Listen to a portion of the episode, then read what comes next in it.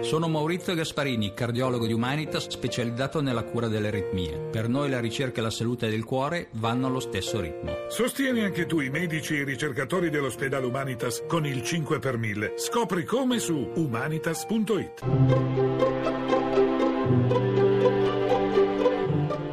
Il pensiero del giorno.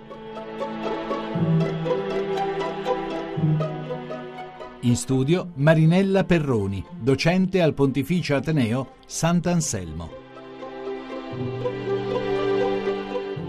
La bandiera nera dell'ISIS su una chiesa in Iraq al posto della croce. La notizia dà dolore perché ricorda il sangue di quei martiri colpevoli solo di essere andati a messa e fa spavento perché è segno sinistro di quanto la sete di vendetta possa accendere aspettative e armare mani assassine sete che nemmeno secoli di storia, sembra, sono riusciti ad estinguere. È una notizia che deve anche far riflettere, però. Dopo la strage di Charlie Hebdo, la domanda su un nuovo concetto di laicità è diventata urgente e cruciale.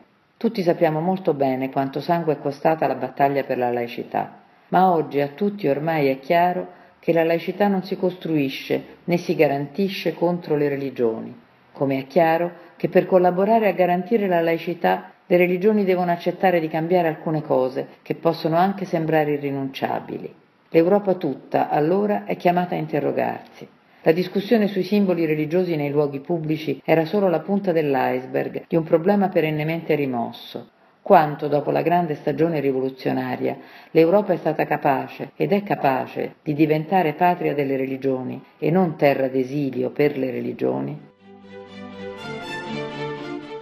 La trasmissione si può riascoltare e scaricare in podcast dal sito pensierodelgiorno.rai.it.